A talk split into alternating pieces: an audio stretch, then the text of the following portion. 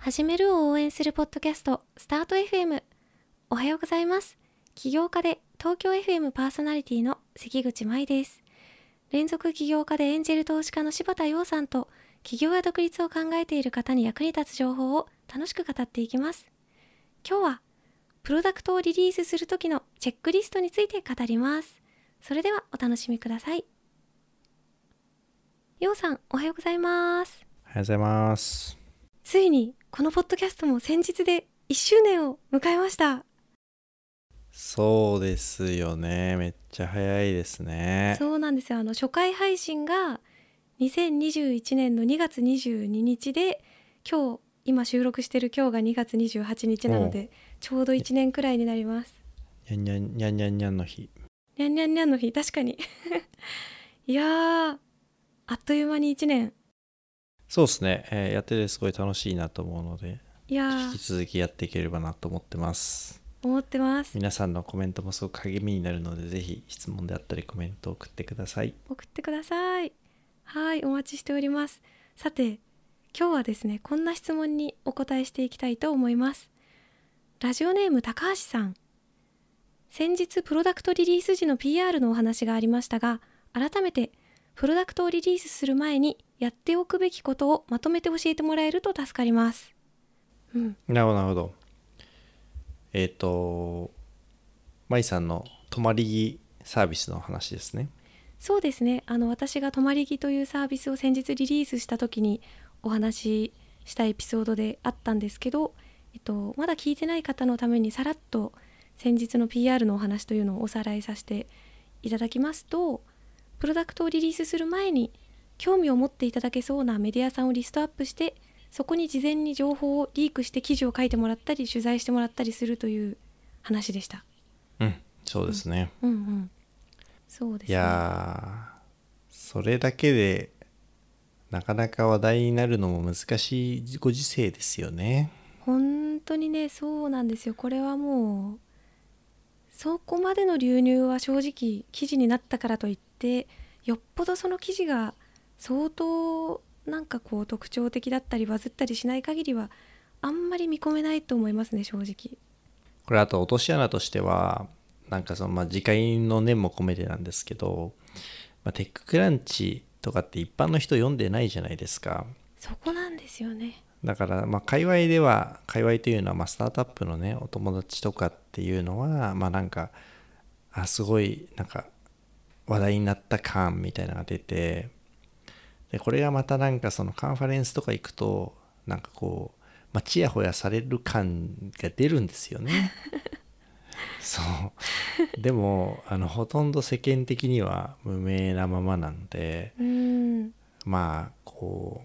うね vanity metrics と言いますけれどもそういう vanity、vanity ってどういう意味なんだろう？虚栄のって意味？うんなんか確か前言ってましたよね。多分虚栄とうん、か虚像とか、心ですね。そうですね。うん、だから vanityなメトリックス指標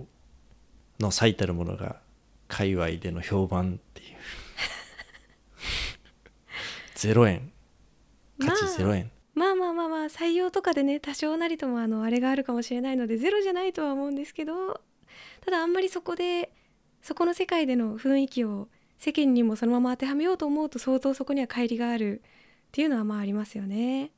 そうなんですよね。うんまあちょっとそれは置いておいて、そうだから記事になっただけだと、あと昔って例えば日経新聞に載るのってものすごい大変だったんだけど、最近やっぱりね、あの世の中がスタートアップに好意的だから、まあ、普通に日経新聞書いていただけるっていうね。うんなまあ、逆にだから相対的価値が低下してて、ふーんみたいな。いや、すごいことなんですよ。すごいことなんですけど、日経乗りました。ふーんっていう感じに。だだからこの、まあ、これ PR の、PR というもの自体の宿命ですけど、何かこう、tips になって、こすられすぎると、うん価値がこう消耗するっていうあ常になんかこう誰もやってないやつっていうのをやんなきゃいけないからだからここでポッドキャストでなんかじゃあこういうことやったらいいと思いますってリストにしちゃったらそれはもうなんかもう それがそのそのリストが知れ渡れば渡るほどそのリストの価値が下がるっていうねこういううんなかなか tips というのは難しいものですね。まあ確かにそうですね。ただ結構日本だとまたその界隈のみんながやってるって話になると思うんですけど結構個人的にやってよかったなと思うのがあのベストナインっていう、えっと、インスタグラムの1年のまとめサービスを2015年から出してるんですけどそれやっぱり海外で広めたいと思った時に海外のメディアさんに事前に連絡をして海外のメディアさんに書いてもらったのは結構やっぱりあのアメリカとかにパイプが基本ないのででそっち経由であのメディア見た人が使ってくれたりしたのでそこをできるのは結構ありがたいなと思いました。えそれってどうやってやるんですか？えっとまず日本でいう PR タイムズみたいなサイトである PR ウェブっていうサイトがあるんですけど、プレスリリース配信サイトですよね。そうですね。そこにあの英語とフランス語とで確かリリースを出したのとあと名前を知っているような大手メディアまあもう有名なメディアさんは自分らでリストアップしてえっと当時ベストナインで結構いろんなセレブの人たちのあのベストナインを勝手にそのい運営が作れる仕様になっていたのでジャスティン・ビーなバーの、ね。ジャスティン・ビーバーの今年の1年はこんなに素敵でしたとかですね。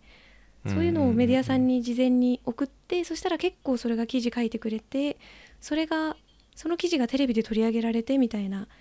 あの直接手が届かないアメリカとかフランスとかそういうところでメディアさんをうまく活用できるのはすごいいいなと思いましたそれってえミシェル・オバマとかが使ってる前にそれが起きたの？それともミシェル・オバマが使ったからそれが起きたの？いや使う前です。へえすごいっすね。あれはまあ頑張ったな。そこはまあ地道に地道にやる価値があるかなってちょっと思いますね。まあこれ地道さっていうのも大事なんですよね。ねえ。なんかようさんそういう広げるとか PR とか周りでやってよかったことや事例とかってありますか？いやだからもうそれそのその時そのタイミングに有効な施策であってうん。その今はもはや有効じゃないと思うんですよね。なるほど。うーん。やっぱりこうあああれいいなってなってみんなやるので確かにね。あの、まあ、僕もそうしてますし。そうすると、うんテレまあ、WBS に乗るとかもまあ10年前は割と価値あったんですけど、まあ、最近別になないとは言わないですがまあねスタートアップみんな狙ってるので、うんこうせ狭き門になるしまあまたか感もあるしっていうところで これはあの自分で考える必要があるところかなって思いますね。まあ本当にねそうなんですけどねなんかでも今聞いてくださってる方が使えそうなやつでなんか今までリリース前に事前にやってよかったことってないでしょうか？そうですね。まあそもそもこれはそのみんな勘違いするんですけど、うんリリースって何回でもできるんですよ。あななんでしょうね。そのリリースってみんな1回しかその、まあ、公開するの1回しかできないと思ってると思うんですけど、ーうん。えっ、とこれみんなよく見ると何回もしていて、まあ、いかにその 何回もするかっていうのが大事かなと思います。だからそこのななんだろうな。えっ、とまあどこの媒体にどう伝えるとかっていうそのタクティカルな話もあるんですけどそれよりえっ、と当然その一般のこうオーディエンスだったりメディアの人が気にしてるのってその情報の差分のな何し新しい情報何なんだっけっていうところなのでうん。それをその作りに行くようなこうそもそもプロダクトのこうロードマップにする必要があるうん。だろうなということで、もしその PR ドリブンにしたかったらそれ逆算してプロダクト作んないとねっていう話はあるのかなというふうに思いますと、じゃないと本当にうん、本当にもういワンストライクもう一球で決めるみたいな感じになっちゃうので、うん。それが滑って、ね、たまたまなんだろう。ロシアがウクライナに侵攻してニュースサイクルがぶっ壊れたタイミングでリリースしちゃったらもう 1, 1ミリも話題にならずに終わると思うので。そうですよね。うん、でそれでじゃあじゃあそれで会社失敗なんですかっていうのってすごくリスク高すぎるので、うんうん。そういうこう一本足打法はやめるべきでだから段階的にとか機能別にとかこうリリースっていうのは何回でもやるべきなのかなと。で一番簡単に使えるのがえっとあれですね、えーリリースする対象をこれ名目上ですけど分けていく、最初は例えばえっとまあ招待のみでリリースすると。実際は使えるんです。よ実際は使えるんですけど広告とかしないで、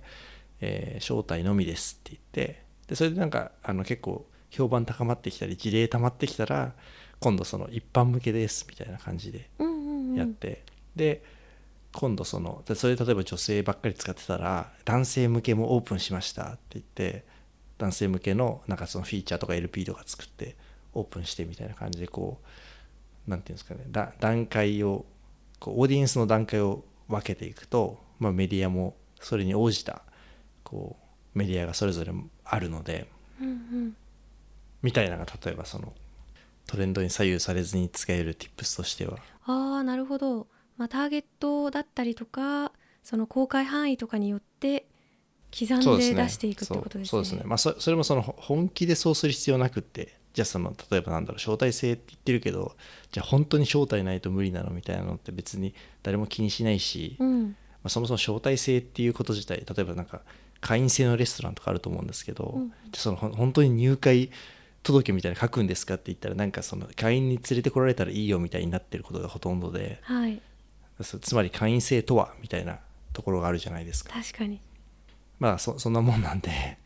そのまあ物は言いようというか、まあ、フィーチャーも一緒ですね。だからまあ今までもその機能できたけど、まあ、よりそれがリッチになりました。で今まで AI 使ってたけど、まあ、それがよりこう前面に出てきました。って言ったらなんかその AI の機能をリリースみたいにうんうん。すれ,、まあ、すればいいっていう。なるほど。そうね。だからまあそこのロードマップの作り方みたいなのはすごく考える余地があるのかなって思うのとあとあれですね。えっ、と結局リリースで一番この難しいのってその本当に記事を見てユーザーがアクセスして登録したり買ってくれたりするっていうのを狙うのがやっぱ一番難しいんですよね。あのそれこそあのスーパーボールのコインベースの CM じゃないですけどそそれを見て本当にユーザー増えるのとかって本当まあそれすごくできたら理想的なんですけれどもそれって難しいので、うんうんうん。えっと日経新聞に載りましたっていう事実を下げて例えば B 向けに営業するみたいな。はいはいはい。なんかそういうふうにやっていかなきゃいけないそのなんだこうわらしべ長者的にやっていかなきゃいけないからなんか〇〇っていうえっ、となんだっけ、まあ、日経 MJ に乗りましたっていうのを持って WBS に営業に行くみたいな。あ日経 MJ の方が当然乗りやすいのでこれ、まあ、そのもちろんそのターゲットというかその製品がこう流通関係の製品だったら、ね、専門誌の方が当然その絞り絞られた話題を取り扱ってるので、の乗りやすいじゃないですか。ーはい。でそれを使ってなんか日経デジタルマーケティングに持ってってで日経デジタルマーケティングに乗ったら、えーそれを持って東洋経済に行ってで東洋経済に乗ったらそれを持って、まあ、テレビに行くみたいなとか、ななそういうその数珠つなぎ的な。っはいはいはい。ていうことで、まあ、そうやっぱできるだけ点で捉えずに線とか面で考えるっていうのが大事で、まあ、よくやってましたね。だからその、まあ、B2B2C のサービス、まあ、ファンズもそうですしあのスマポンもそうだったのでもう今回のこの機能はいかにその業界誌に乗るかみたいなところでフォーカスして PR のこう営業をすると、まあ、そっちの方がやっぱ明らかに簡単なので朝の情報番組とかめちゃくちゃ難しいんですよ。当たり前ですけど、まあそうですようねん、競合してる話題の数がさ広広すぎてその芸能人のゴシップとかと戦わなきゃいけないので、本当にそうなんですよね。確かにな、うん、それはやっぱまあまあむむまあ商材商材によってはもうその最初から無理うんうんうん。ですよね。あとはあの自分の会社のことを例えばその朝の情報番組に出したいっていう時に1社1社とか1サービスだけ持っていくとただの宣伝になっちゃうけど3つ揃うとニュースになるとかっていう話があって。あそうですね。それは割と、まあそれは定番なんじゃないですかね。うんうん。うんなんかそうですね。うんお金が貯まるサービス5つみたいな風にパッケージして、まあ、他社のサービスも含めて勝手に紹介したこうピラピラニみたいなやつを作ってでその中にちゃんと入ってるみたいな。うんうんうん。そういうでまあそのボーナス前だからそれを入れましょうみたいな感じのそうですね。うん営業するっていうのは、まあ、まあこれはでも最近みんなやってんじゃない？それ。みんなやってるのかな、うん。まあ逆にそうしないとね全然話聞いてもらえないと思うんであのもしやる場合は他の会社のことも持ってって、ね。みんなで仲良く出るっていうのがまあでもねみんなやってますよね。確かいにやーやってるでしょう。まあもちろんその、ひね、リソースのかけ具合にもよると思いますけど。しかし結構難しいのがそれであの、まあ、私の肌感覚ですけどテレビに出たからってアプリが直ちにダウンロードされるかというとなんかそれも結構怪しくて。あそうそうそう。それ確かにそれあってちょっとままたこれなんだろう。そのちょっとそんなタイミングないよみたいな話だと思うんだけど出方でめちゃくちゃ変わるんですよね。あでこれもさっきあの舞さんが最初に言ってたどれだけ手間暇かけるかってことなんですけどえっといや出方で全然変わるんですよ、うんうん。多分同じ同じ同じ尺同じ枠でもどういうふうにこう取り上げられるのかとかあとそのその VTR まあそもそも VTR があるのかないのかとかですね。で VTR の中に画面が本当に映るかどうかとか。ーうん。で VTR が終わった後どういうふうに例えばスタジオにこう話が戻ってくるとするとそこでどう扱われるかみたいな。うんうん。なんかそのいくつかあるサービスの一つとしての VTR なのかそでそのその何番目に登場するのかとか。はいはいはい。でえっとめちゃくちゃ大事なんです。まあ当たり前なんですけど。だからその例えば VTR3 本なんかアプリが紹介されて一番その最後になっていてでスタジオに戻ってきた時にその一番最後の VTR からの話の続きになってああなんかあれ良かったですよねみたいな、うんうん。そういえば私もこの間みたいな。風になるのとなんかその一番目に紹介されてなんかそれはもうなんかいろいろあったうちの一つみたいに扱われるの。うん。で全然とかなんかスタジオに戻ってきたら続いてニュースですみたいになったらはいはい確かに。味ないんで、うん、とかでも全然違うんで、うん。まあ、本当はディレクターさんとかと仲良くなってなんかまあそのコントロールはできないんですけどね。でもなんかそのそばにいると多少その例えばよくあるのがそのスタジオに見学に行けるとその人がいる前で悪口とか言えないみたいなのがあって。だからなんかこうちょっとバカなふりして「いやすごいあのぜひスタジオに見学に行かせてください」って言ってでえっとなんかあの「今日紹介されるサービスのなんとかです」って言って。うん。でえっとスタジオの後ろのカメラの後ろの方に立ってるっていう。まあそうするとね基本的にはみんな好意的なそう。いやあれは使わないですねみたいなのは言わないんで。まあ確かに。うんうん。みたいなそうそういうまあそのなんていうんですかねこういうのってこうディテールはさい神は細部に宿ってるので。確かに。まああとはその例えば3つ揃えてサービスを紹介する資料を作るときにしれっと自分ちのサービスを一番後ろに置いてなるべく話が一番盛り上がるようにその資料自体を工夫するとかそういう手もねねあったりするかもしれないですけれどもね。そうですね。だからややること的には本当みんなやってると思うんですけどえっとまあ例えば月1回ちゃんとえプレスリリース配信しようねとかなんかアンケートリリースしようねとかその比較まとめリリースしようねとか、えー当然メディアキャラバンするよねとかうんうん。メディアごとになんかその記者の名前でこういう風な記事この間書いてましたけどすごい感動しました。こういうのはどうですかみたいに工夫するとかなんかそういうそういうあとまあ例えばインフルエンサー仕込むとかね。なんかそういろいろあるとは思うんですけれども、まあ、それはみんなやってるという前提のもとでディテールに対する工夫みたいなところにどんだけこだわれるかっていうところなのかなという感じはします。だからななんだろうそのうん。こういうこういう tips ってさそのなんなんていうの？ダンベル型になってるっていうか一見分かりやすいこうまるまる例えばその比較リリース作りましょうとかうんうん。ちゃんとプレスリリース配信サービスは2つ以上使いましょうとか、まあ、それはいいのか悪いか分かんないけどっていうのって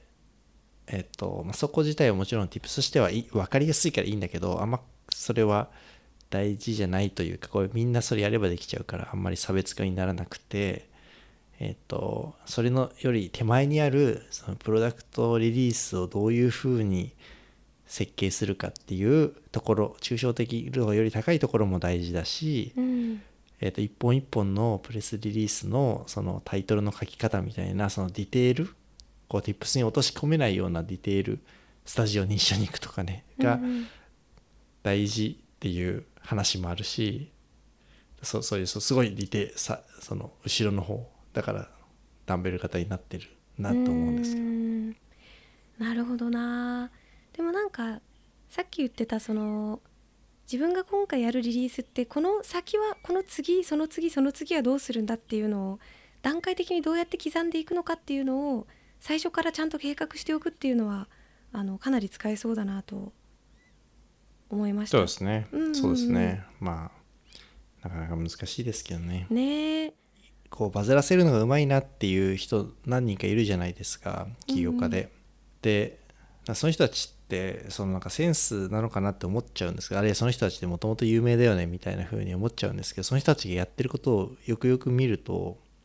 シェア動線で、えっと、シェア時の文言、まあ、OGP で出てくる文言をこれね AB テストしてるんですちゃんと。うんでその科学されてて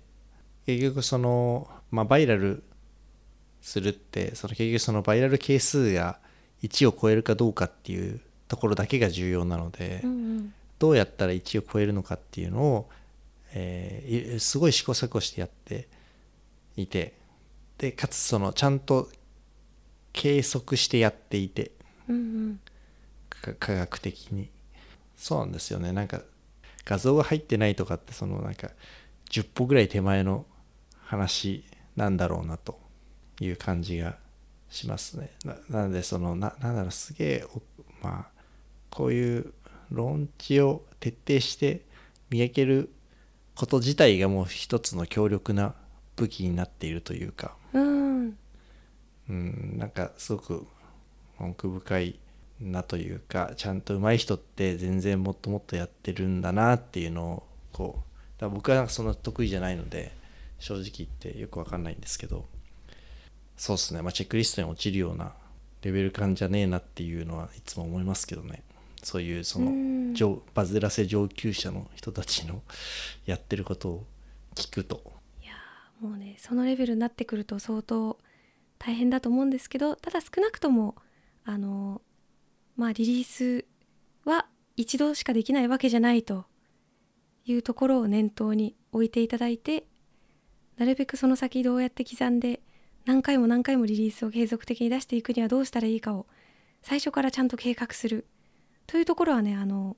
時代に限らず参考になるかと思うのでぜひぜひそうですねね、やってみていただければと思います。スタート FM ではあなたからの質問やメッセージを募集しています。ポッドキャストの概要欄から送ってください。そして最後まで聞いてくださったそこのあなた、チャンネル登録、高評価よろしくお願いします。今回も聞いてくださりありがとうございました。ありがとうございましたそれでは素敵な一日をお過ごしください。